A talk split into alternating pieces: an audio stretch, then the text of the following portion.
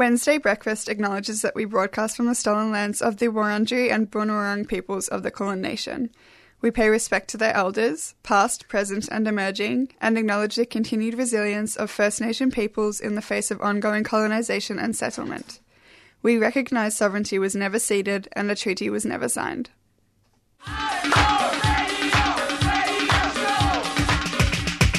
This is 3CR Breakfast. Oh yeah. Alternative news, analysis, and current affairs. Monday to Friday, 7am until 8.30am. Only double. Clap your hands.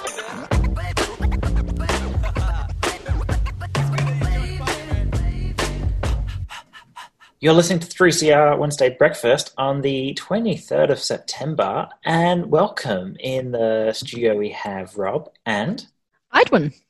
how are we, how are we this week? Good. Um, so remember how I was talking about that tulip last week, right at the end of the show? Um, Mhm. I said it was making me, it was frustrating me. Well, it popped, it bloomed. Exciting. It's beautiful. It's um, I'll make it the cover photo of this week's rundown. That's my second point. Um, it's purple and yellow, and she's sensational. Uh, Ah, it's been great. Uh, I've been going out and looking at it every day. Uh, that, so that's been my week. I expect you? like nine images on Instagram from like like a, a, a mega tile of how proud you are of this tulip. That's right. Yeah. Different angles. Um, and that does bring me to my second point. I just want to qu- have a quick shout out to our audience. Sorry, there has not been rundowns for the last few weeks. I'm going to catch up over that over the next coming weeks. Um, we've just not had the time to do it, I suppose, but we'll be we'll be chasing them back up. So all the links that I've been mentioning in previous shows will be up there for your pleasure. Soon. Very soon. Yeah, actually, on the topic of colors, I had a really, again, sideways thought. I was, Mm. well, I was thinking it was on Friday night, and I was just like, I just want to watch. I don't know the Olympics for some reason. I just had a craving to watch Olympic opening, ceremony, Okay. which was it was great. I think it was partly sparked by the Cathy Freeman documentary that came out, Mm. and there's the you know the the moment when she lit the the, the Olympic cauldron. So I wanted to watch that moment, and then I watched a few others, and I was kind of curious. I was like, why do like where did the Olympic symbol come from? And I know have I had Ooh. actually know about it before, but do you know anything about it? I wouldn't. Absolutely not. I thought it was like like a different country's ring sort of thing. Like into nah, no, It's not, I guess it's not far from it. I mean, my Okay. initial thought was it to be like represent five different virtues or values or something Mm. along those lines that you know Olympians represent. It's actually the five. So the five rings represents the five continents that take part in the Olympics. That is um, the Americas included as one continent, not 2 Mhm. Um, and then the colors, from what I understand, is that when it was first designed, every country's flag could be made from those colors if you included a white background. right. So it's this kind of image of unity of all the all the flags coming together, which is quite beautiful and poetic. I think. Hmm. It it is interesting. Just like on that note, with global governance post World War II, and like you know the thinging stuff of like the Olympics and stuff like Eurovision and the UN, even if you want to go to like institutions, and all the um, thinking that went into building the symbols or the, the symbology around it. They've always got interesting stories. So I mean, thanks for bringing up the Olympics. It's it's just it, it's interesting how like there are some really cool values of like unity behind them, or or yeah, that I don't know that sort of sentiment. Um, whether Yeah. it gets translated into reality is a different matter, but it's interesting as a foundation. No, absolutely, and it's nice to be reminded of you know the origins of what something represents. I think. Mm, mm. Yeah. Um, but yeah, that was my little discovery of the week. Um, good discovery. yeah, but I guess moving on to the show, what have we got coming up? Well, the focus of our today's show is actually going to be International Bisexuality Day because ta-da, the 23rd is actually International Bisexuality Day. So, as such, we'll be having um, an interview with a, an amazing 3CR broadcaster, uh, Sally Goldner, who actually does the show Out of the Pan. So, I'll get to her show in a moment. But she's going to come on and discuss everything about, you know, uh, Bisexuality Day and more specifically this year's major conference at um, uh, band of uh, LGBT plus organizations have actually created called Stand By Us. And this conference has been running since last Friday on the 18th. And it's been day after day of just amazing seminars, workshops, lectures, parties, um, all around kind of queer issues. And I suppose, yeah, just, just around this day. So Sally's going to be telling us about the week that she's just had, which sounds pretty hectic, and more about this day. And again, talking about origins of the day, International International Bisexuality Day is actually very relatively new. It was uh, birthed in 1999, so it's the same age as me.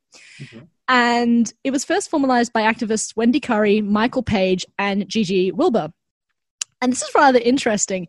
It was actually born out of like this weird combination of appreciating uh, the rock singer Freddie Mercury, as well as the, a desire to kind of increase uh, bisexuality visibility within you know the larger LGBT plus community. And the day, the 23rd, you'd think, oh, maybe it symbolizes something. No, it was just Gigi, one of the creators' birthdays.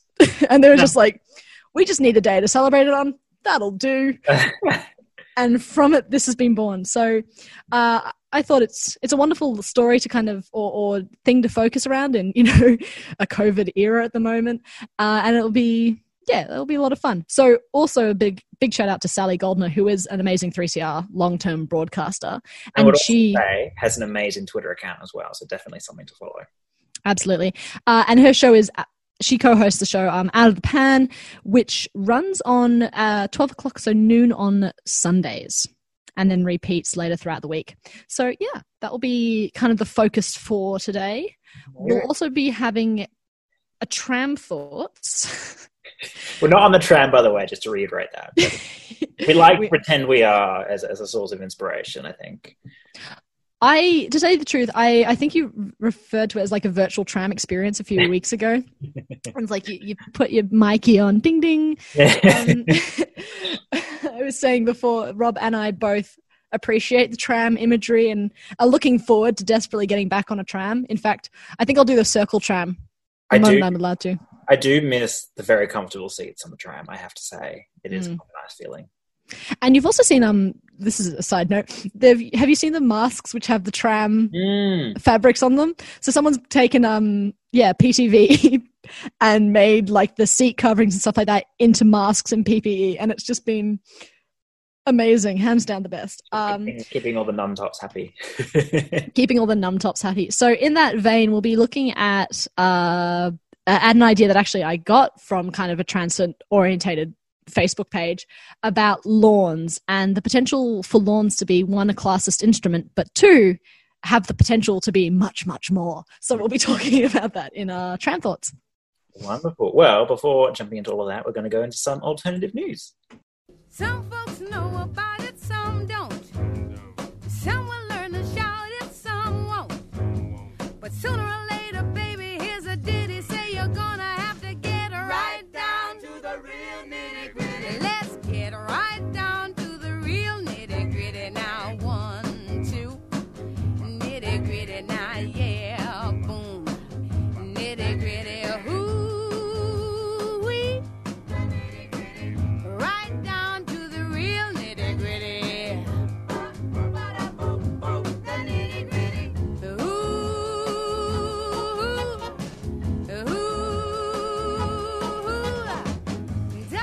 So, into some alternative news. So, this is a story coming out of Afghanistan in relation to birth certificates. So, Afghanistan has now allowed mothers' names to be used on all birth certificates.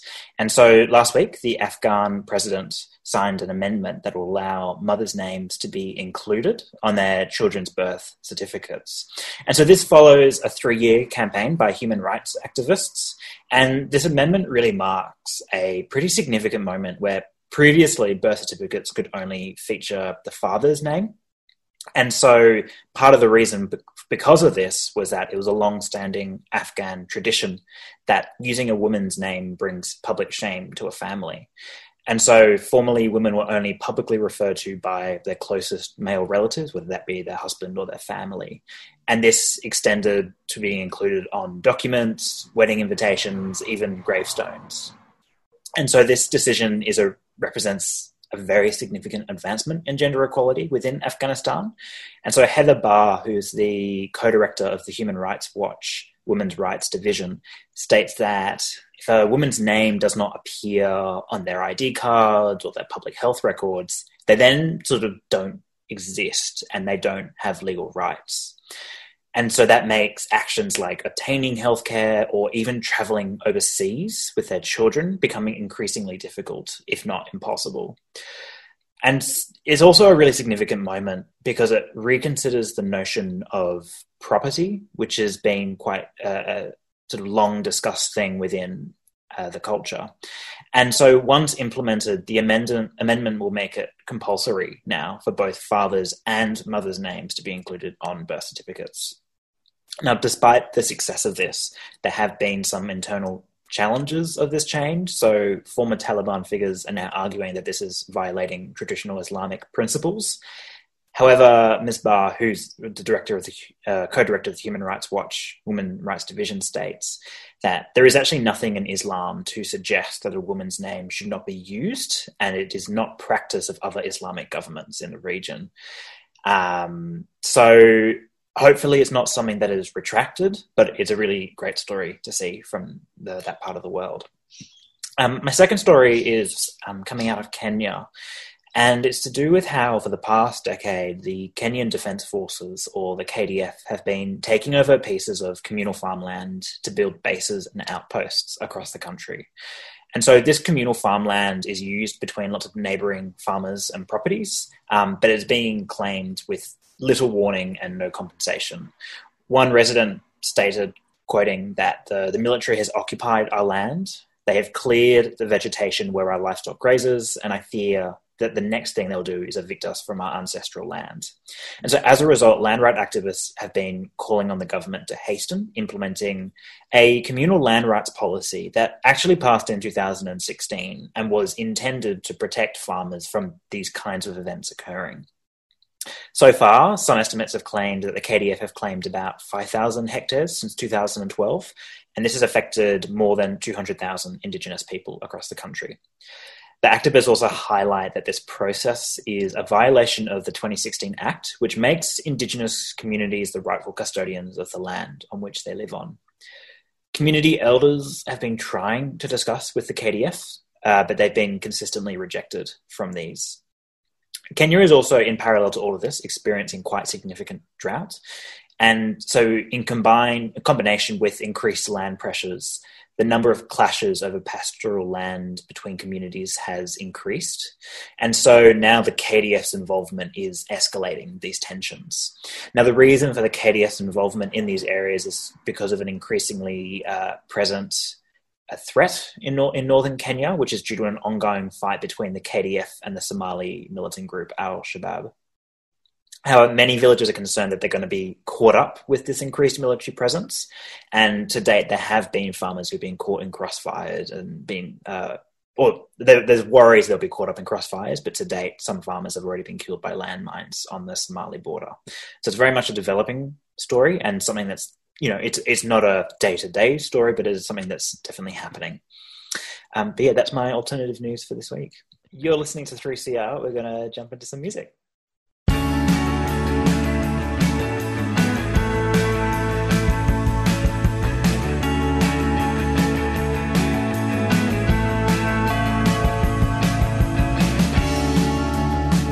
A song in my head. Takes its place. Woke up forgotten in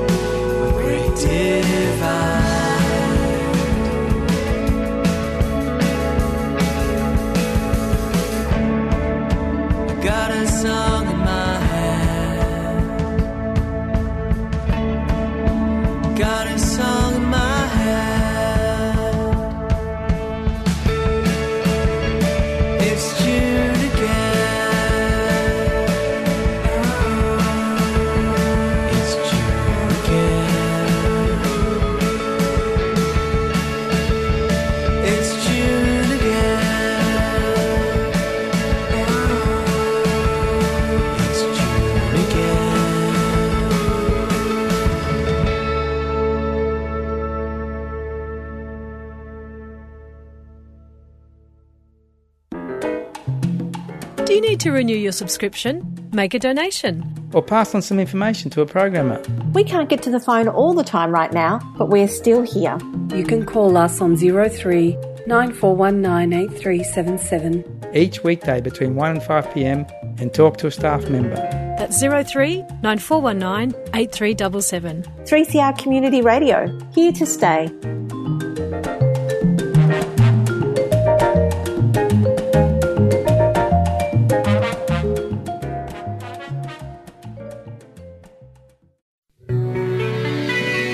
BDS Australia is hosting an online forum featuring boycott, divestment and sanctions. BDS co-founder Omar Barghouti on Saturday, August 29 at 7:30 p.m. Joining Omar will be First Nation scholars Amy McQuire and Professor Tony Birch, as well as Palestinian Australians Dr. Randa Abdel Fattah and Nasiba Farah.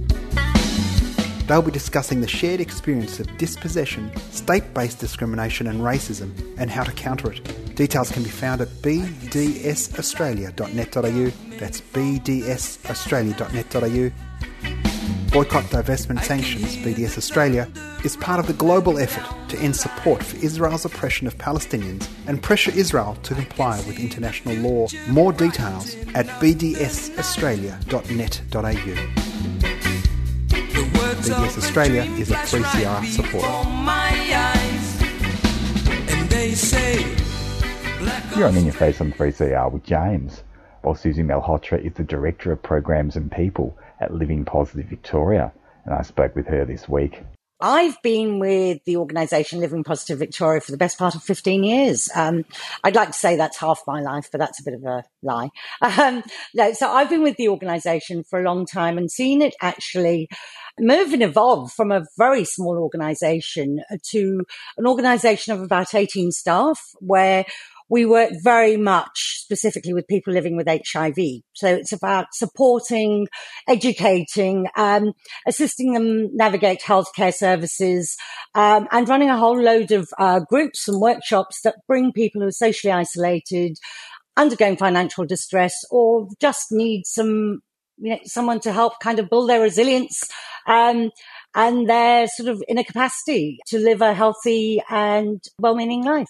So tell us about the programs that you specifically work on. Okay, well, we run quite a few programs. Um, all of them are programs with um, the notion of building somebody's capacity in mind. So we have a group called Phoenix, which is about people who are newly diagnosed. And that's usually a weekend workshop pre COVID days um, of about sort of, as you can imagine, somebody being newly diagnosed, even today, can be quite a challenging um, situation for people to be in. So what we do is we get a group of people together, whether they're clinicians, other peers who've gone through similar experiences, um, and just a whole range of information about what to do, how to look after yourself, what treatments mean, where you can go for um, psychological help if you need it, or just where you can find a friend. We also run um, a group called PLDI, which is Positive Leadership Development Institute. Um, and that really is about, it's a weekend workshop again about building your resilience and understanding um, how to challenge um, a lot of the HIV stigma that people still face, um, and also to find a sense of self and building self esteem. Um, many of our groups actually cater to a whole diverse group of uh, community members. Um, it's it can be men who have sex with men, but we also run a whole load of groups for heterosexual families, for children, uh, for families with children, um, individuals, and especially women as well. Um, so many of these groups can be modified to suit them. We run retreats for people for families, um, and we run a whole load of groups that we think really sort of bring people in when they're sitting on their own. You know, without any family or support. So we have Planet Positive, which is a quarterly, monthly social catch up. Um, we also run something called the Christmas Hampers, which is something that we're so passionate about every year. And that's, uh, you know, acknowledging that people are on their own, usually at Christmas. You know, they may have been ostracized from family or they don't have a really strong support network. And what we do is, um, we just deliver hampers at home to them. So it makes them feel that somebody is thinking of them and caring for them on that day. So, what's your favourite program and why? Oh, I knew you were going to ask me that. Um, you know, it's always the new kid on the block, basically. Um, I think we get so passionate about the new programs that we're, we're so privileged to be able to still develop because we get such support and good funding. Um, we, we started a new program called Peer Navigation. And that's a peer run program which um, actually addresses uh, the notion again of what it's like to be newly diagnosed. So we have a great relationship with a lot of the uh, GPs in Melbourne, and when somebody comes through their doors and is diagnosed as being positive, the first people they call is us after they've sorted out their treatments, and they basically have a peer to kind of help them navigate the whole, you know, the whole kind of um, head game of um, you know medication support mental health.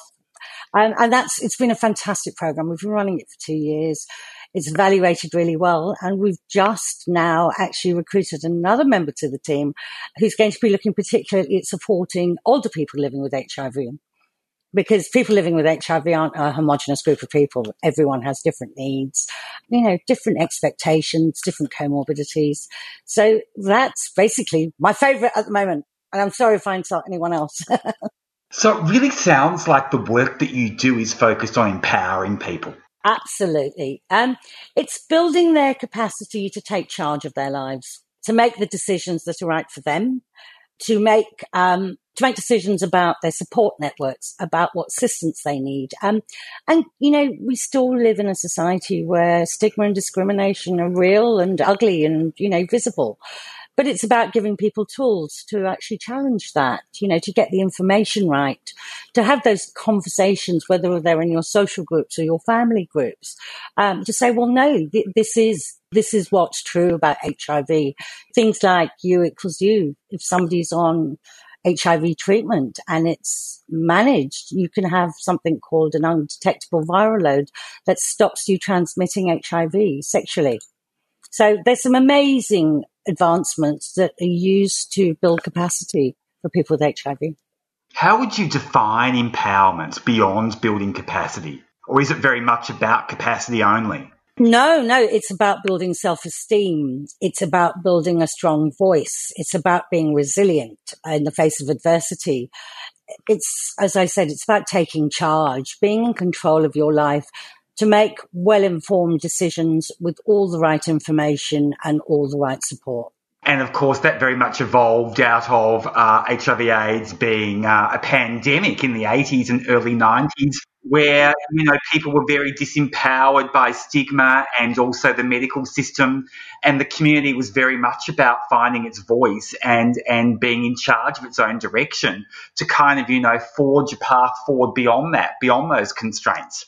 Absolutely. And those were grassroots movements that were led from the community. Um, and, you know, one of the mantras that sort of community organizations like I, ourselves have is nothing about us without us. Um, putting people with HIV at the forefront and at the center of all decisions that are made about the community. Um, not somebody doing a top down approach where, you know, saying, well, this is what you're going to do. This is the medication we're going to allow you to have. This is about me, an I centered approach, and we call that the meaningful involvement of people living with HIV, where you are at a decision making table um, about the impact of what um, any you know any structural or strategic decisions made about HIV. Do you find that because of the advancements in medication and the fact that people aren't, you know, dying like they were in the 80s and 90s, that the living with HIV community is often overlooked by the by the LGBTIQ community in other communities, and that that presents some challenges? Absolutely. Um, it's actually twofold. Um, I think there's a, I hate using that word complacency, but I'd say there's almost an indifference that, you know, people are living longer with HIV. We've got amazing medication. Um, but it's the psychosocial stuff that still exists, you know, and that's what people always need to be aware of. S- discrimination still happens on a very frequent basis. Stigma, where, you know, as I said, you could be ostracized from family or social groups, and let's not even go down the path of sexual stigma. Um, so it's it's what that has an impact on is like sort of diminishing the importance and the visibility of what HIV still is today. But also, you know, and I really, and this is being really honest, funding, you know, people don't necessarily see HIV as a cause anymore. You know, we, the sector is really underfunded. Um, and to be able to run programs, you know, so some of the ones that I've told you, um, about, they still need support. They still need, um, the longevity of like kind of long-term funding uh, to make them thrive and prosper, and and as a result, you know, change the lives of people living with HIV. You mentioned sexual stigma. I imagine that's an issue that people living with HIV raise a lot. And it must have some particular challenges for women living with the virus in particular.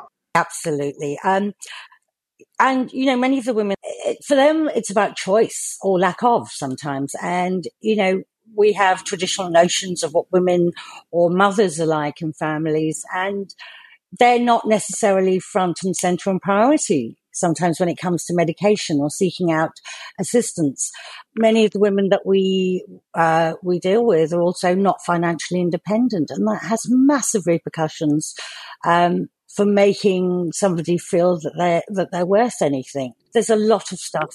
Um, there's a lot of issues that are very particular to women, um, as they are to older people living with HIV, young people living with HIV, and whether you're looking at heterosexuals or gay men living with HIV. 3CR. You're listening to an interview with Susie Malhotra from Living Positive Victoria on 3CR's In Your Face. What are some of the most common challenges that people living with HIV are raising during the pandemic? Oh, multiple. Um, I'd like to say that they're the same, but they're not. What they are is a lot more um, enhanced. So we already dealt with a community of people with HIV who were socially isolated, who uh, financially in you know financially distressed. You know, um, some people have been living long for H- living longer with HIV and now in their sixties and seventies. Um, are still living in social housing, um, still not able to work, um, and yeah, it becomes really hard to kind of feel part of society when you don't have that privilege of their opportunity. What the pandemic has done is actually really exacerbated how lonely people are um, how people are really struggling um, financially. Um, and, you know, and we, we talk about the issues of domestic violence, you know, that, that kind of perpetrates some members of our community as well. So all our programs are really trying to be readapted and repurposed to kind of bring people more into the organization. It might not be about face to face or being able to hold somebody's hand, but it's still being able to pick up a phone and call somebody. I know we're all over Zoomed and, you know, seeing our faces on our laptops, but that still is a connection and that can still be done in a confidential and supportive way. So I would, I would definitely say that sort of money, financial distress, um, and social isolation are compounded at a time like this. And I imagine, as you touched on before, that those issues are magnified for people who've been living with HIV long term. Can you tell us a bit more about the issues that they're raising during COVID? So, um, for many of them, um, so we're looking at our older community people with HIV, and this is like a community of over 50, uh, 50. Now, for these who, for these community members who've been living with HIV for that long, there've been so many complications along their, their life history. And when medications came out, you know, there, there were some really awful meds around, you know, the ones that ended up giving people comorbidities. And we'd hear things about lipoatrophy and, um, lipodystrophy, all you know, all those things that seem from another bygone era. As people age with HIV, the complications become more complex. Um, so, you know, you could be living with heart disease or um, diabetes as well as managing your HIV. Um, many of our, you know, our older people living with HIV, they've lost so many friends along the way. You know, for those who were lucky to make it through the new regime of drugs, um, there were many who didn't, and that's a loss of community for many of uh, people we we work with. Um, and for them, you know, family may not be around. Many of them are socially isolated. Physically, they're they're not able to get around, and they may not be part of the tech savvy generation. You know, the the things that worked well for us with um, certain members of our uh, communities were, you know, sitting around having a cup of tea or just having a drink together and seeing somebody's face and having a warm embrace.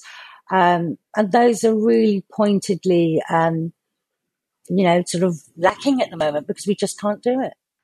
So the epidemic's really compounding and and um and and highlighting and and and expanding some fairly deeply entrenched grief and loss issues that people must have.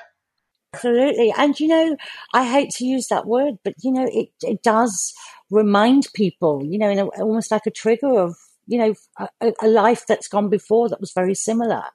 You know, the being shut away at home, being not necessarily able to see people or be with friends when you're having a deep, dark moment. You know, that, that's, that's revisiting something that, you know, we, we hope people never had to do again. And I imagine as well, if people do have physical symptoms from that regime of treatments that did, you know, have terrible impacts on their bodies, that also compounds the stigma and also then the mental health effects of that stigma.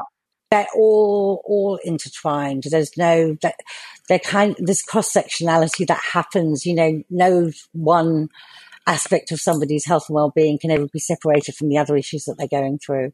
Um, but you know, as as an organisation, we really try and to work sort of with people holistically and find a way that you know that that's very often led by you know the person we're sort of dealing with about what works for them and to explore what's possible um, and how we can be more inclusive or how they can feel more engaged. Um, and these past six months, you know, we're all working from home, but we've done some amazing things, um, you know, to to still maintain relationships with people when they can't see us, you know, physically. It's been great. Um, we have a couple of events that we run each year, like the Candlelight Memorial and World AIDS Day, that have always been really big gatherings of people in public spaces. Um, but we ran a Candlelight Memorial online this year, and I think it was seen by over 500 people on the night. We had beautiful, heartwarming speeches. We had choruses singing. We had some great keynote speakers. And we're looking to do that again for World AIDS Day later this year. Fantastic. So tell us, Susie, a bit about yourself and how you ended up in this amazing role at Living Positive Victoria. Oh, this is going to be the bit that sounds really doesn't sound as polished. Um, well, hopefully, as you can tell, um, I'm originally from the UK. My parents are Indian, and um, they migrated to the UK. Gosh, over 50 years ago. Um, and I was born there. Um, I was so fortunate because my parents packed me off to a, a, boarding school in India where I learnt the language. I learnt to speak Hindi, very sound of music and lots of nuns there.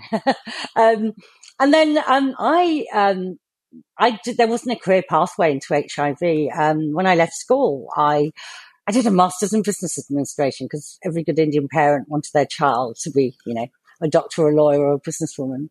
Um, but I, um, I, I, saw this opportunity to volunteer at an HIV organization that needed somebody with uh, Hindi speaking skills to work with uh, people from the Indian subcontinent. Um, and that was just as a volunteer. Um, before I knew it, I got a job as an administrator there, became the volunteer coordinator, and then made the big move to migrate to Australia about 20 years ago. And and as luck would have it, the first time I opened a newspaper, um, I realised there was a job going at what was then the Victorian AIDS Council, and the building was literally two doors away from where I was living at the time. And I thought, aha, that's that's a sign. So um, moved from the AIDS Council to people living with HIV/AIDS Victoria, as it was called then, Um, did some volunteer work with them, did some contract work with them. And 15 years later, I've now done seven different roles in that organisation. Um, Wow. So it's all very serendipitous. yeah, I, I have to say, and this is a sneaky one. My friends always ask me, um, as a heterosexual woman, how come you ended working in HIV when the epidemic was very much about men who have sex with men and gay men in the UK at the time? Um, and I came from a very strict family. My mother didn't like me having men as friends. uh, so I discovered that having gay men in my life was something that sort of never worried my mum. And she was always reassured by the fact that my gay friends would bring me home safely at the end of the night and have always had the best intentions. Wow. Okay. So you've got a real connection with the gay community. Yeah. That's wonderful. Yeah, and you know, I've lost so many friends over the years. You know, London at the time was a really terrible place to be in the eighties with HIV. So, you know, I, it's it's what you were saying about that community-driven moment. You know, those who are affected, and those who are moved, and those who are horrified by what they see. Um, I think build a collectivity that sort of spurs us to advocate for all the humanity of um, the cause. And of course, being a young person in the 80s in the UK with so many friends dying, that must have had an incredible impact on you emotionally, but also on your worldview as well. Yeah, I think so. Very much so. Um, yeah, it was like nothing I'd ever experienced. You know, I'm I'm so privileged. I come from a, a very strong family network where I had every opportunity to gain an education. You know, to have a roof over my head. Um, and to travel. Um, but this made no sense at all. You know, to see strong, you know, amazing, creative, intelligent, academic, um, beautiful people just inexplicably um, lose their lives. You know, was something that, yeah, and they had every reason to live because their lives were so amazing. Um, and, you know, I think it- it was a real insight into what's important in our lives and what we should fight for. So the HIV AIDS epidemic has clearly fueled uh, and evoked a great sense of, of social justice in you. Absolutely, absolutely. Um, my parents were so brilliant. They always encouraged me to um, do some voluntary work when I was as young as 15. Um, I used to work with autistic children. Um, I did a lot of work working with um, Southeast Asian women um, going through domestic violence. And then I guess I found my niche. You know, working with Indian sort of communities affected by HIV, and that kind of opened up my world.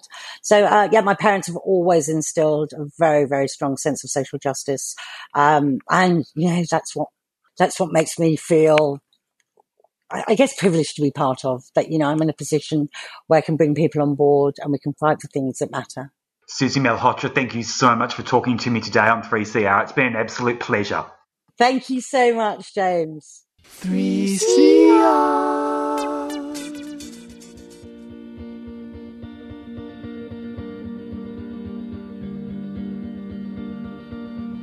The skin I sleep in has taken one too many hits. I'm barely breathing. Can't find the light to let it in. Now I'm not so sure I want to. Connected. It's like my head is up in space, nearly perfected. The lie I tell that I'm okay but I dread every day. Oh, it's all the things you say that make me wanna run away. Oh, it's everything you makes me kinda scared for you.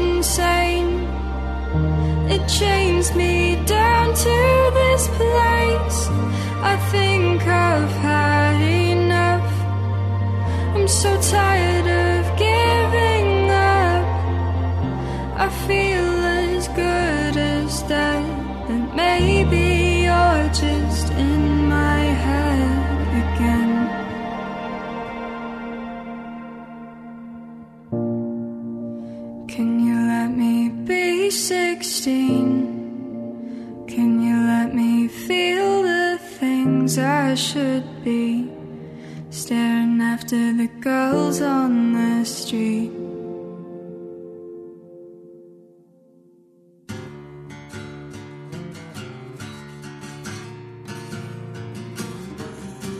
Three CR Community Radio, 855 AM.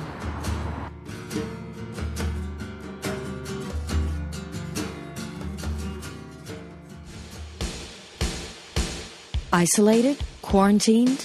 Need some essentials but can't leave the house? Or just having a hard time dealing with everything at the moment? Queer Aid Naarm is a new mutual aid group of organised volunteers. We're here, we're queer, and we've got your back. Whether or not that's how you identify, nobody should be suffering because capitalism or the state didn't provide what they needed. That's why we're working to strengthen our communities through solidarity. Put in a request for help and we'll match you with a volunteer in your area who can either pick up groceries or other essentials for you, help you run errands, cook meals for you, or check in with how you're going. If you or someone you know is having a hard time, or if you want to join the volunteer list, find us on queeraidmelbourne.org or search for us via Facebook, COVID 19 Queer Aid Naarm Melbourne. So tell your family and your friends, and don't forget your neighbours. That's queeraidmelbourne.org, a 3CR supporter.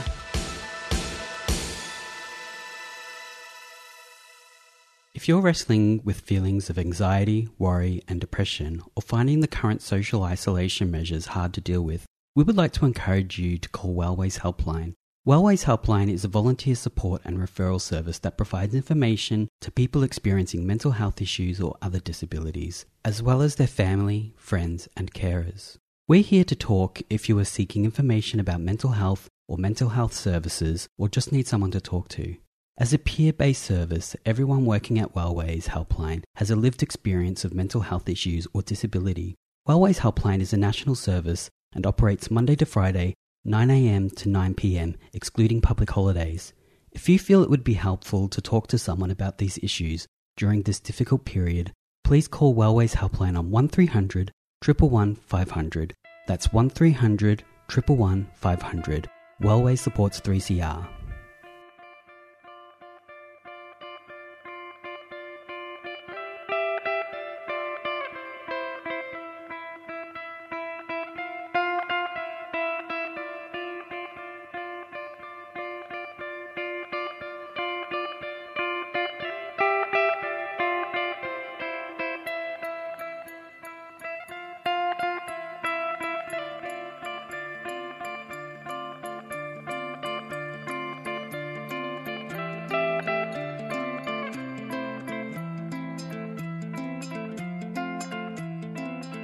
And in celebration of International Bisexuality Day, which is today, the 23rd of September, I caught up with Sally Goldner on Monday to talk about the Stand By Us conference. We'll jump into that in a moment, but heads up, there are a whole bunch of different topics we cover here and a huge amount of puns, so I hope you enjoy as much as I did. Okay, so for our next interview, we have a 3CR broadcaster, actually, Sally Goldner, um, an extraordinaire. And we've caught you in a very exciting week, Sally. For the last Mm. few days, you've been attending the Stand By Us conference, focused on bi plus communities and celebrating um, all things sort of LGBT plus community, but also International Bisexuality Day, which is coming up this Wednesday. Now, the conference ends on the 27th, this Saturday. But I was wondering, could you tell us a little bit about what's been going on and, yeah, what, what you've been involved with? Well, um, know, gosh, um, how long have we got? No, seriously, it is. It has been a wonderful experience thus far, and there's, you know, at the time of our conversation, um, there's plenty more to come. And overall, there's just been. I'm someone who feels energy very, very strongly, and the sense of bi plus connectedness has just been enormous. So I'm going to say right off the bat, I feel the most powerful I ever have in my bi plus identity, and it's just incredibly moving and cathartic overall. So, what's brought that about? There's been a range of events, a wonderful opening plenary, which will be going up on YouTube um, very, um, if, if it isn't by the time of um, this airing. Um, you know, with Shiri Eisner, a fantastic Middle Eastern um, intersectional advocate, including Bi Plus, and that was just intersectionality hooray uh, on so many angles, as um, Shiri can do. Um, we've also had fun events. Um, which um, included Biconic, which I think will will still be streaming on Facebook on the Biconic page. They were fortunate that that was physically in Sydney. You Could have a few people at the Giant Dwarf venue as well as live streaming, Nice. which was sensational, and just some amazing, talented Bi Plus performers. Um, um, there's also been, um, there, and there has to be puns in this. There has been a panel on all things pansexual. There is also there's also a prize. There's a hundred dollar Hares and Hyenas voucher for the best pun of the entire conference, which is exciting. Um, and also, Le- I suppose, You're like leaning into the leaning into the puns rather than trying to avoid them, just fully accepting, embracing them. we embrace all of our bi plus intersectionality. um, you know, and we're still we're still waiting for that um, research grant that proves the genetic linkage between bi plus and punning. But um, I think the anecdotal evidence is strong enough to get us through for now. Um, there's been um, a bi cuppa. Um, there's been um, events um, for, say, Buy and Crafts, Buy and Gardening. There's been a Bi Plus improv event, and um, happening again, is um, soon to happen as we're about to recording. They'll be on the more advocacy um, sort of side, the Bi Plus community's experience of the postal survey. I almost feel like saying content warning. We do have to look at the serious stuff, stuff on Bi Plus and consent. Um, um, family violence, including intimate partner violence. And please, if even the mention of that is triggering, please contact services like QLife, including Switchboard on 1800 184527. But there's just been such a plethora of bi plus life um, on so many events 37 events, which has just been phenomenal. Absolutely, and I was Fanta- fantastic. and I was going to ask whether um, certain sessions were being recorded. Now, just to get this right, the conference is open to anyone queer questioning that falls under the umbrella of, I suppose, yeah, LGBT plus. Is that correct? Yeah, it's certainly open to anyone, just as long as you're respectful to obviously the presenters and the session and whatever's going on. So you don't have to identify under the bi plus umbrella. You can be queer, you can be a well cisgender, a heterosexual, gay, lesbian, ally, cisgender, endosex, all that sort of thing. Hmm. Um, just as long as if you want to come along and learn to be a better ally by picking, um, joining in one of the sessions, that's a really good thing. So, for example, declaring my interest as one of the pa- panelists in the Stand By Your By um, session on family violence, if um, mental health professionals and social workers want to come along and you know learn about issues there and how they can give more inclusive service, that's certainly welcome. So yeah, and in terms of recording, the more panel type of sessions and the opening and closing plenary will be recorded. but the more discussion group, chatty ones like the craft one or whatever won't be, and also some um, some things that are more personal. And also, um, apart from one moment, which will be explained in the closing plenary, no participant um, will have their face um, shown on a screen without permission. Um, you know, that's that's for sure. So yeah, certainly it's a safe way to engage um, with your BIPLUS community and get that sense of connection if you are BIPLUS or if you're someone who identifies, to keep it simple, as attracted to one gender, monosexual, uh, come along and learn and be uh, be be an ally. I think it's such a um, it's such a fantastic vibe because I've, I've had a look at the website. So there's a website for Stand By Us, which I'll put in the rundown, obviously. Um, and there's just such a wonderful kind of let's just talk everything BIPLUS uh, kind of huge umbrella and it's kind of it goes from there so i was wondering how did this come about because obviously um, international bisexuality day is you know quite relatively new 1999 and i know this is this conference is a bit bigger than that but it's centered around sort of wednesday um, yeah how did it how did it come about well, it seems that a couple of people were talking around only two or three months ago about, oh, well, particularly in these times, we need to do Celebrate Bi Day mm. to give that sense of connection. And then started talking, I think it was started with um, two fab um, people who did great work for Bi Plus Community Perth, Misty Farquhar and Duke Dow. And then they were saying maybe it would be good if we checked in with people in other states so we they can have their event on such and such a day, and then it went to, and they can have it on so and so a day. Mm. And then it was let's take this bigger, and we really need the connection. And then you know we brought in some people from New Zealand. We wanted to try for Oceania, but we didn't quite get the connection in the short space of time. Mm. And in all honesty, felt it would have been tokenistic to call it Oceania or Australasia or something like that. But um, you know, we'll we'll look. on. um, we hope there will be next time, but just not quite at the moment. We're enjoying it. Yeah. Um, but certainly, certainly, we would love to do that and do it properly with true inclusivity in the future. Mm. Um, but um, it just sort of came together very quickly, and there it was. And there were just so many people popping their hands up with event ideas. Thirty-seven events over, mainly from Friday the 18th through to the 23rd, but there are two events um, in Brisbane and Perth on the uh, coming weekend um, just to celebrate further. Um, but we, we put them into that bulk of about five days. And it's just been phenomenal. Um, the sense of connection and community amongst the organising team has just been absolutely beautiful and um, it has come together. Has it been perfect? Probably not.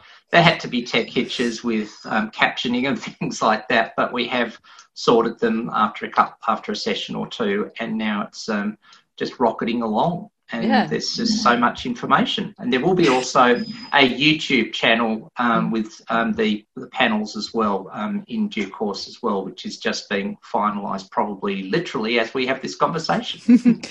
well, I found it amazing because it's um you know a few months for a national effort basically, or an inter you know with with New Zealand as well.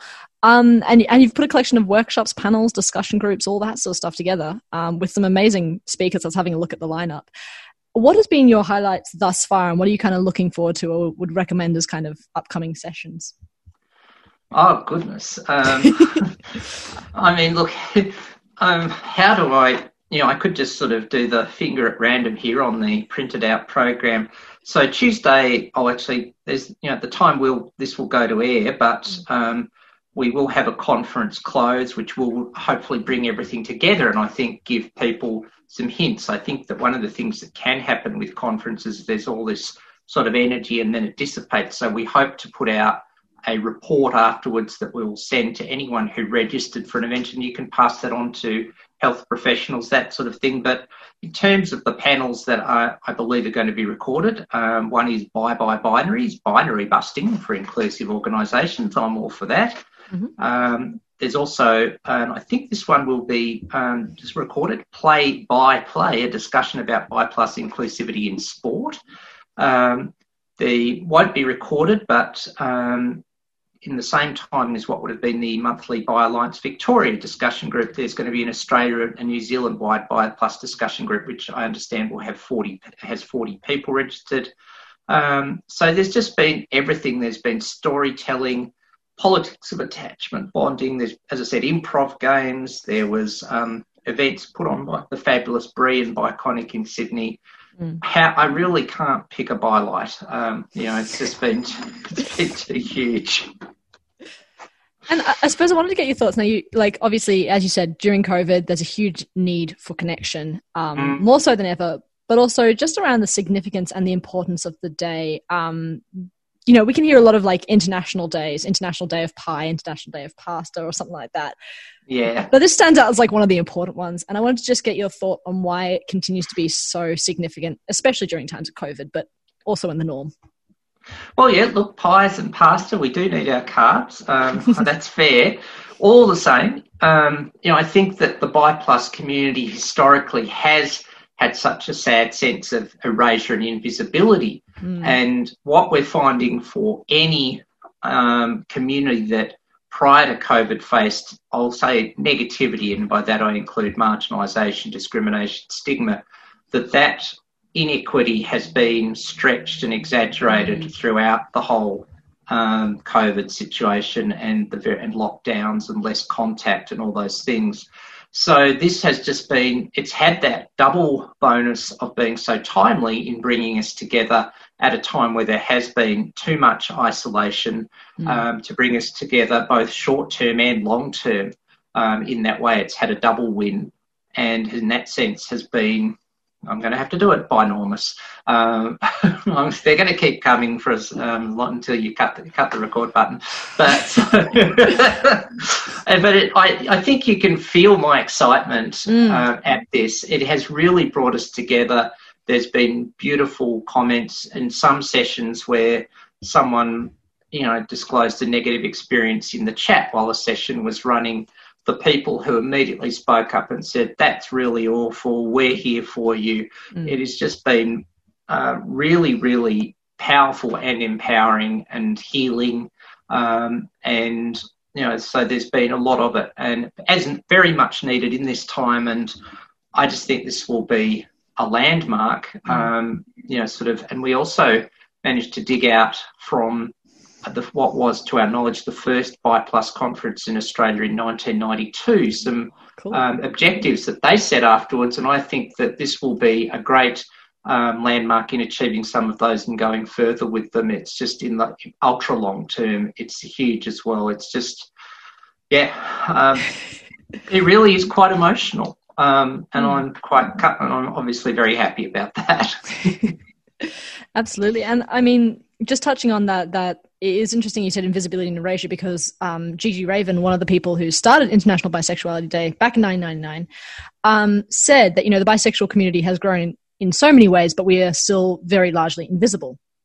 Mm. And I wanted to talk about that both on a society level and sometimes with bi uh, sexuality and things like that being also hidden in the um, LGBT plus community as well. Mhm.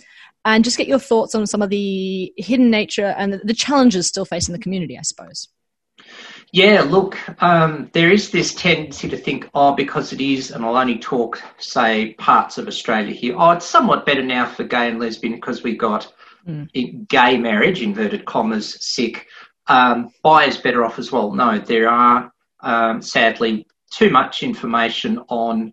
Uh, is too much information on the worst mental health outcomes, and sadly, sometimes that happens because of outright lateral hostility from elements of gay and lesbian. You know, get off the fence, make up your mind, you don't exist, all those horrible things. And it's sad that they have to come up, but they are there. And, you know, it's interesting. I read a report recently on diversity in corporate workplaces, and I think there was a line in it that said, well, gay, lesbian, gay, and bi has got plenty of attention. Ah, um, there hasn't been to my knowledge, you know, the percentage of funding to bi specific projects is at asterisk level, um, according to the research I've seen. Um, there's been some work done um, by um, via the um, Buy Five project, which is a bi audit tool, which um, has just been completed in partnership of Bisexual Alliance Victoria, Melbourne Bisexual Network, and Drummond Street Services um, which we would hope to start initiating um, in the next few months, particularly as we emerge from lockdown into the fresh air again. Um, but also, just by um, with total coincidence, um, about a week ago, the state government released a report, which I'll pop that link through to you. Thanks. Which is the a major population-wide survey for Victoria and of the sexual orientation identification of what I'll call LGBTQ.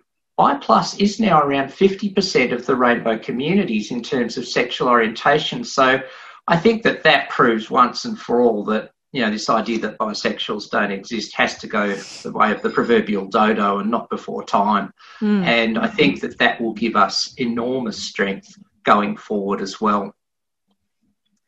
Absolutely, and I mean, I suppose something I'm very excited to not only get onto that um, that link that you're going to send me, but also the audit tool and things like that, because I think one of the beautiful things about this conference, apart from celebration and all that sort of stuff, is the collection of tools and resources. And the Stand By Us conference has a list of resources for people to look at if they're interested, paired with you know recordings from the YouTube on YouTube and stuff like that. It's just going to be a wonderful um, celebration, but also like collection of all these different tools and resources for people. So that's really exciting. Yeah. Oh, look, it is. And I think we'll find that one of the things as we become more connected, both in Australia and around the world, and I found this um, for the trans community as well, is that we can, I think we all know what we need now. And by, bi plus people, it is visibility, making sure research separates out L, G, and B. And similarly for trans people, we could, you know, we've worked out the priorities there, documents, healthcare, and so on. Mm. And I think now we're at a point clearly of what's working. And if we can share the resources and one person doesn't have to reinvent one bit of a wheel but can build a better wheel, then that's going to be exciting as well. And I think that, you know, with all the information we've learnt out of this, um, there, there'll be plenty of that. And we can definitely have um, all the spokes of the bi wheel, um, you know, sort of shining through after this. I, you know, I think, you know, it's going to take work. What is it? Um, got to put the effort in and persist. But I, I think that, um, you know, from this conference, there'll be a lot of momentum to do lots of things coming forward and, um, you know, keep that uh, momentum going.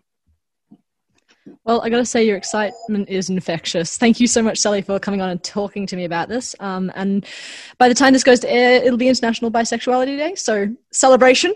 Yay. Yep. Celebration, um, as we like to say, by fives, and I'm still working on the pan equivalent. Um, if people want to vote on pan slams or pan slaps, um, go for that as well. Um, most of all, celebrate multi-gender attraction. Um, just want to say to all the bi plus people, you you are totally okay in your um, sexual and romantic orientation as who you are, regardless of any label or no label at all. Have a big celebratory day. And um, of course, September 2030, if I have it right, is was the anniversary of Freddie Mercury's birthday. So drag it up as well if you like to. well, thank you so much, Sally. Thanks, Edwin.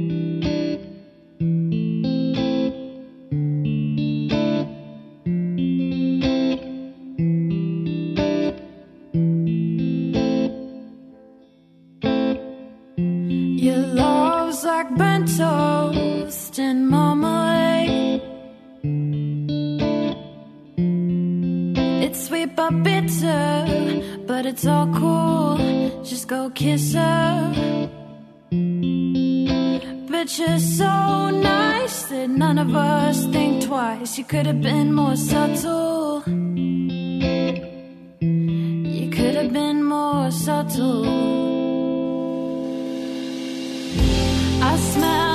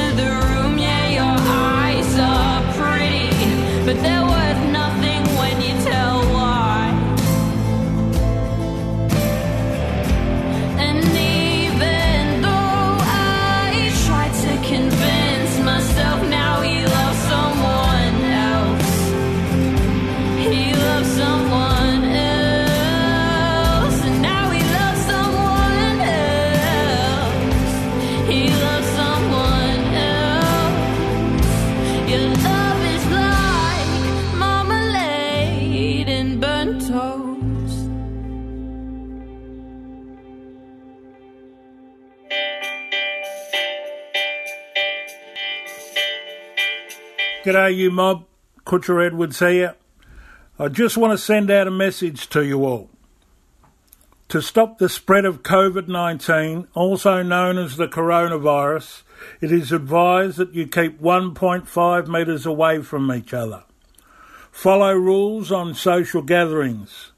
Wash your hands when appropriate and stay home if you're feeling sick or unwell. But most of all, keep strong, stay safe, and of course, keep listening to 3CR, community radio, to keep connected to the community. We'll get through this and hope to see you real soon. Bye. Fitzroy Legal Service has launched a free information and advice phone service for people who have been stopped, questioned, fined, or charged for breaching the new COVID 19 restrictions. Have you been fined or charged under the new laws? Or stopped and questioned by police for being outside? Call 0434 136 501. Weekdays between 9am and 5pm. That's 0434 136 501. Or head to fitzroy legal.org.au for more information. You can also report incidents at covidpolicing.org.au. Fitzroy Legal Service is a 3CR supporter.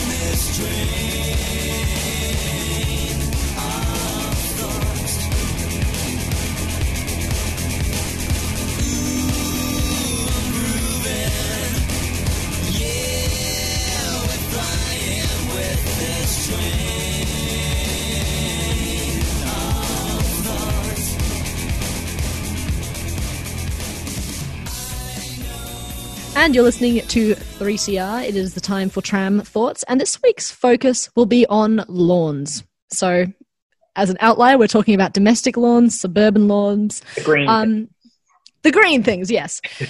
this Tram Thoughts was inspired by a post on a Facebook group I follow called New Urbanist Memes for Transit Orientated Teens. Very appropriate for Tram Thoughts. Um, and probably you've heard Ro- Rob or I refer to it as NUMTOT. Hmm. And the post was highlighting that lawns are a symbol of classism and that really we should get away, get, get rid of them altogether and replace them with something more sustainable and more um, practical, I suppose. So I thought this tram thoughts could be a dual pronged activity where we explore whether that is a valid argument and two, we can muse over some alternatives. Hmm. So, starting from kind of a natural perspective, uh, I had a look into it, and lawns are definitely not healthy at all. They rely on highly artificial and kind of you know constant maintenance, whether that's fertilizing, etc., etc., and they can be detrimental to the he- garden's health, which relies on weeds and you know mushrooms and complex kind of biodiverse biodiversity going on. So, they're, they're a monoculture. Essentially, that's what a lawn is: is to be a monoculture. Exactly, exactly. So from a natural perspective already, we've kind of got this um, bit of a logical, you know, illogical kind of situation with lawns. But Rob, coming from an urban design perspective, and I know this is your thing, I wanted to get your idea of what green, why, what is the significance of green spaces first off, and then what's the benefit of lawns in that kind of lens? Hmm. I mean, if you go historically of why we have greenery in cities, it actually comes from the Industrial Revolution. Mm. And so that was in an era when there was so much smoke and pollution and sort of mess and noise in the cities. And so that led to a significant movement called the Garden City movement, which was all about spaced housing, you know, big green spaces, lawns, all that kind of stuff. So I guess historically, and I guess I would say personally, lawns and green spaces generally within cities, they're kind of like the, the breathe in of your day. Like that's the time when you kind of take a break from the hustle and bustle of what's around you. Um, so I, I guess th- there are like obviously many benefits of lawns, things like biophilia, and sort of uh, there's a lot of research about when you look at greenery, it incre- improves your concentration, your mental health, also reduces um, urban heat island effect within cities where there's so much concrete and glass, and that heats up the city.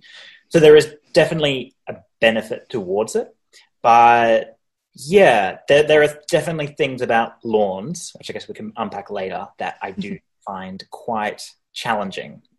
Mm. Well, I was wondering. That's that's the thing. I was wondering if this kind of biophilia, you know, love of green, extends to lawns. But then again, I think a lot of us see lawns as a massive burden and something that we've got to kind of watch out for.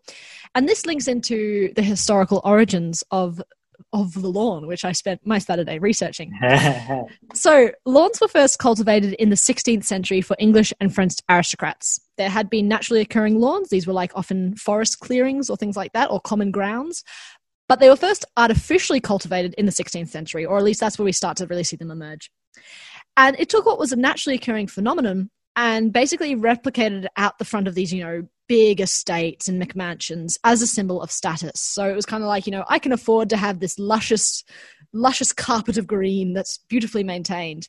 And as such, it was seen as this like pristine, idealistic, you know, kind of sublime greenery that you had the labor to look after.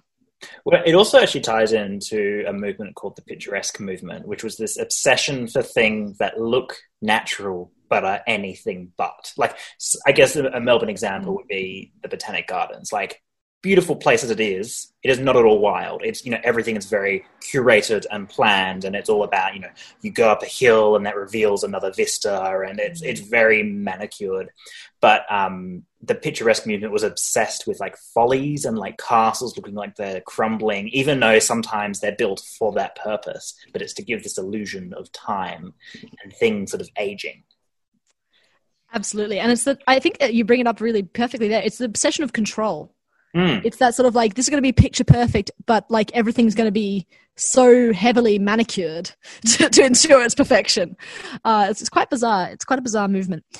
So, looking then to the Industrial Revolution and kind of, yeah, the, the boom of lawn popularity, um, we have the invention of the first lawnmower, which drastically opens up access to lawns because basically it means that you can do your own lawn trimming and you don't need to have expensive labor to, you know, scythe it all away for you. However, it still kind of had this classist sort of um, ability in the fact that you had to own the technology to do it. And we see throughout that movement that they become they get quite they get a lot bigger in popularity. And you also have rise of games like golf and things like that, which also promote this lawn experience. But in the more contemporary sense, lawns today we have uh, today we are ultimately the product of America in the 20th century, and especially it's it's the result of the work of a dude called Abraham Levitt, who famously post wars made a huge construction empire in the US and created Levittown, which was the American ideal suburb and has been replicated throughout the country in these kind of cookie cutter um, little suburban homes that follow like a very similar pattern. And one of the one of the most notable features, or one of the most notable patterns, was this inch and a half tall, neatly edged garden lawn. In fact, Levitt's actually gone on record to say no sing- single feature of a suburban residential community contributes as much to the charm and beauty of the individual home and the locality as as much as well kept lawns. So he was all about lawns. and through him and also other um, urban designers like people like the um, I can't remember the guy's name, but the guy who um, made Central Park in America and stuff like that. It was kind of like this huge popularized thing, and we already know that through the rollout of suburbs in America, there was this idea of conformity, this idea of pristine, this idea of the nuclear family, and it very much fit the American dream image. And I think we've imported that heavily in Australia. So that brings us to the question of classes. Well, we've already established it doesn't serve a nat- natural function and historically it's got this it's got a pretty strong history of being only something that the wealthy can really afford to do rob you're part of the same meme page and i'm sure you've seen um, i'm sure you've kind of seen this argument before what hallmarks of contemporary classism do you feel are present in lawns today Um, I guess two points. One of them, on a more silly point, is I feel like it induces a sort of competition between households of, you know, the nicer lawn, which one's one and a half inches or, or not. Um, but I guess on a more serious note, the thing that I find interesting about lawns is the sense of sharing in how uh, a system or, you know, an urban form like Australia and a lot of other Anglo countries is less parks but more private park space. Mm. And I guess what I'm personally more interested in is moving away this oh, having this idea of if we all combined our small bit of lawn together to create something bigger and perhaps more natural, would that not be of more benefit? Mm. Because it's kind of like having everyone having a little bit, it's kind of less meaningful than everyone having a large bit sharing it together and then as a result it's beautiful. Like the other day i was walking through royal park and you know that's a beautiful space to be through. Be in there's mm. all very many parts of it are natural or more natural.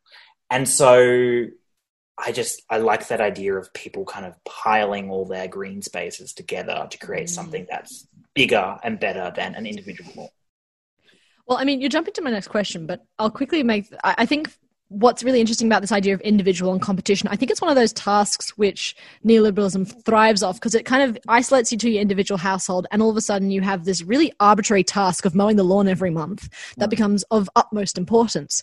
And this is where I think we see like a lot of the classism emerge in some ways is that idea of, you know, maintenance and cost. You got to fertilize, aerate, water.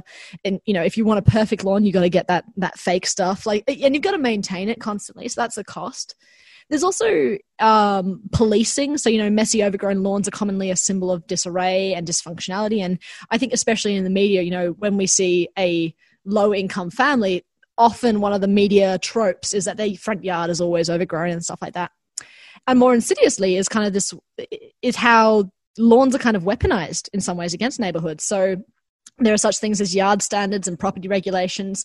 And um, one person i was reading was actually arguing that this allows neighborhoods to use the carceral state as a means of physically and financially excluding folks from their community. So you know if you're a renter if you have to live up to certain expectations and all that you can kind of find yourself a bit policed by how your lawn presents so then yeah i suppose building on this idea of like what you've brought up with um, collective green spaces the question is what else could we do with the lawn Hmm.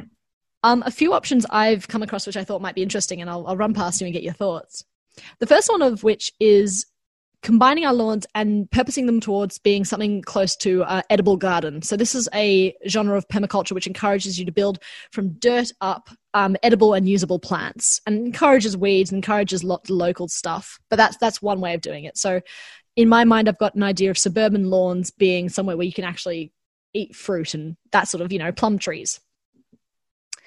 Um, and interestingly enough, actually, that's kind of what 16th century lawns were in the beginning because they were often made out of things like chamomile or thyme. So, bit of a hark back to tradition or subversion of tradition. Hmm. the second thing I was wondering is what if you spent if lawns are going to be a put aside thing that you know often can sometimes be regulated by councils if that's your nature strip or you know your lawns. What if you make it a space designated for the effort of conservation, so indigenous plants and that sort of you know really concentrated area to get the localized plants that should be growing there, rather than you know this clear cut, perfectly orientated lawn. So those are those are two kind of ideas. My final one, and this actually kind of harks to what you're saying, Rob, is returning to the historical um, idea of lawns before the aristocrats of the 16th century. The word lawn actually comes from the Middle English word lund, which means glade or opening in the woods, and they're often places where which were villain, village common areas, so are meadows or shed or held in land. Uh, sorry, held in common land, where villagers would graze their sheep and cattle and stuff like that. So that idea of collective shared spaces, we could return to literally its first historical origins in that idea of making it somewhere for the commons and, you know, making your front yard somewhere for the community. So thoughts on those options? Yeah, well, it's a very Australian and Anglo thing for the house to be very private and guarded off from the street. Whereas if you walk through the streets of, say, Amsterdam or somewhere in the Netherlands, you'll often find that the houses are pretty close up to the border and the windows are huge and you can look straight into the living room. And it's not, you know, it's polite not to look into the living room, but there's a sense of houses flow onto the street a bit more. Mm. And so I Mm. guess in Australia, and if we were to push it to where it could be hypothetically over, you know, maybe many generations or hopefully not generations of change, um, the lawn's kind of almost an ideal space for having that feeling of, you know, like no one ever really sits on their front lawn and enjoys Mm. space, partly because there's cars passing and what have you. But there's a sense of it's, it's in some ways the least useful part of a house. And I think in some ways it'd be the most beautiful if everyone was on their front lawn more and you sort of saw your neighbors as you walked by and you know you invite people in onto your lawn and so it, it sort of becomes that sort of semi-public semi-private space if we're working with what we already have built in our cities today so that would be something i would like to see more of I've got to t- say, absolutely. I think the front yard.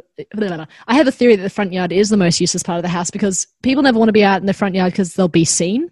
Mm. And as you said, we have this massive bashfulness about being seen. Like, you know, how your kids and you have the water pistol fight. Like, you never have it in the front yard because you're running around, you're being crazy. And it's just, they're, they're such unused spaces and yet they're so heavily maintained. So Right. I think, I think, yeah, I think it'd be wonderful if we can kind of overcome this sort of social contract we've written ourselves into of requiring the perfectly manicured lawn. Mm. let the daisies grow. And yeah find a way to like even looking at something like america where they have you know a lot of um uh patio sort of culture where you know you sit out on the patio and you talk to your community as people walk past and you know your community and stuff like that. Or sitting on the fire escape stairs or things sitting on exactly. Yeah yeah yeah. Um i don't know. Could you put a could you put some sort of could you put some sort of picnic space in the front of your lawn? I don't know. But um it'd definitely be interesting. I think it's definitely a space i think it's definitely a space for some innovation. Sorry, it's a lot of potential there. Yeah. So with that in mind i will i will actually link what i did mention with the edible gardens and the um and also a list of um indigenous plant nurseries actually in melbourne for people interested.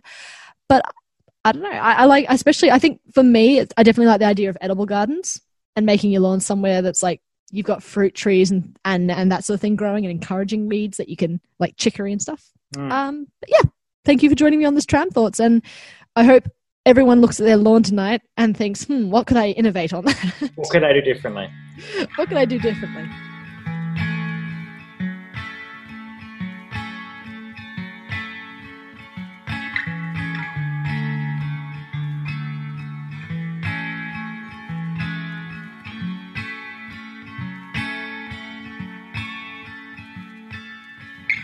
can take the front seat, I don't mind it. I'll be in the back while you're driving, thinking about the things we could have said.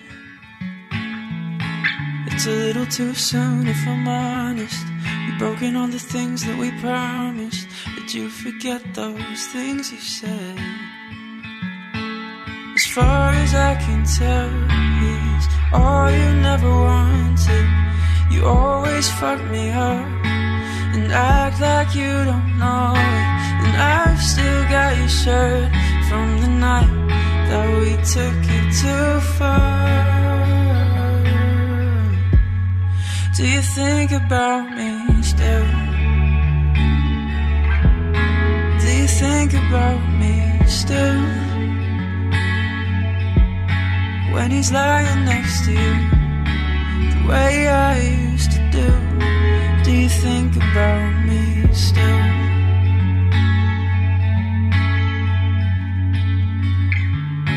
All those nights we'd be driving, getting things off our mind. Music loud, we come alive. Too young to drink, but we did it anyway. Suddenly saying things we never say. Does he make you feel the same? Cause as far as I can tell, he's all you never wanted. You always fuck me up and act like you don't know it. And I've still got your shirt from the night that we took it too far. Do you think about me still?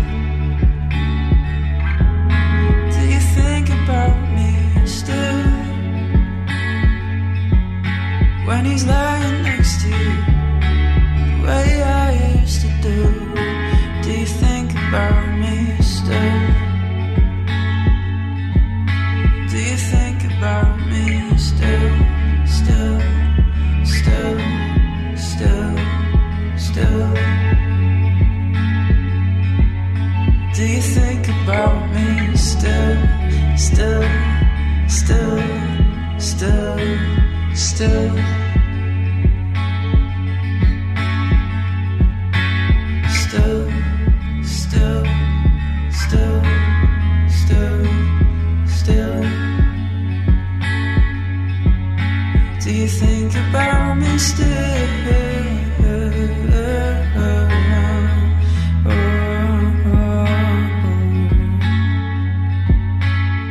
think about you still. Think about you still. Think about you still. Oh, and I know I always will. You're listening to 3CR 855 AM on digital and on the internet www.3cr.org.au.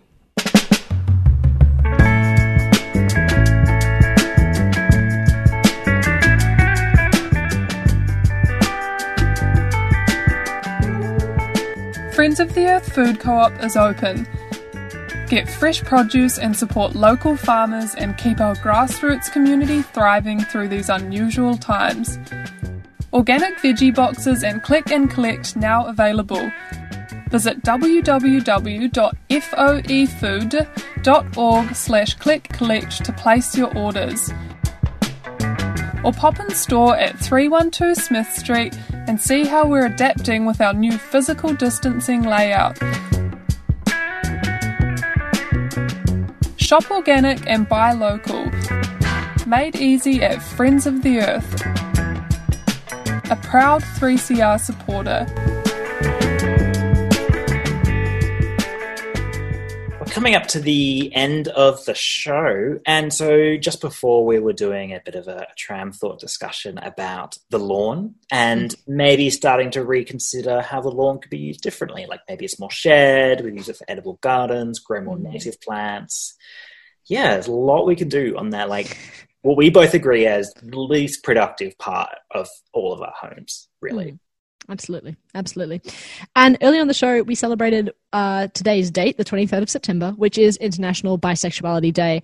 Um, it's only a new day, it's only been around since 1999, and it's been amazing to talk to Sally Goldner and learn about how this day is just continually developing and supporting and celebrating community. Uh, and yeah, she talked to us about the Stand By Us conference, which I'll also have linked in our rundown. Um, unfortunately, it has ended, it's great to look back on and see all the resources that they um, they provided throughout it. Yeah, so that's pretty exciting. And so before us, we have Earth Matters, and next up we have Stick Together. So stick around for Stick Together, and we'll see you next week.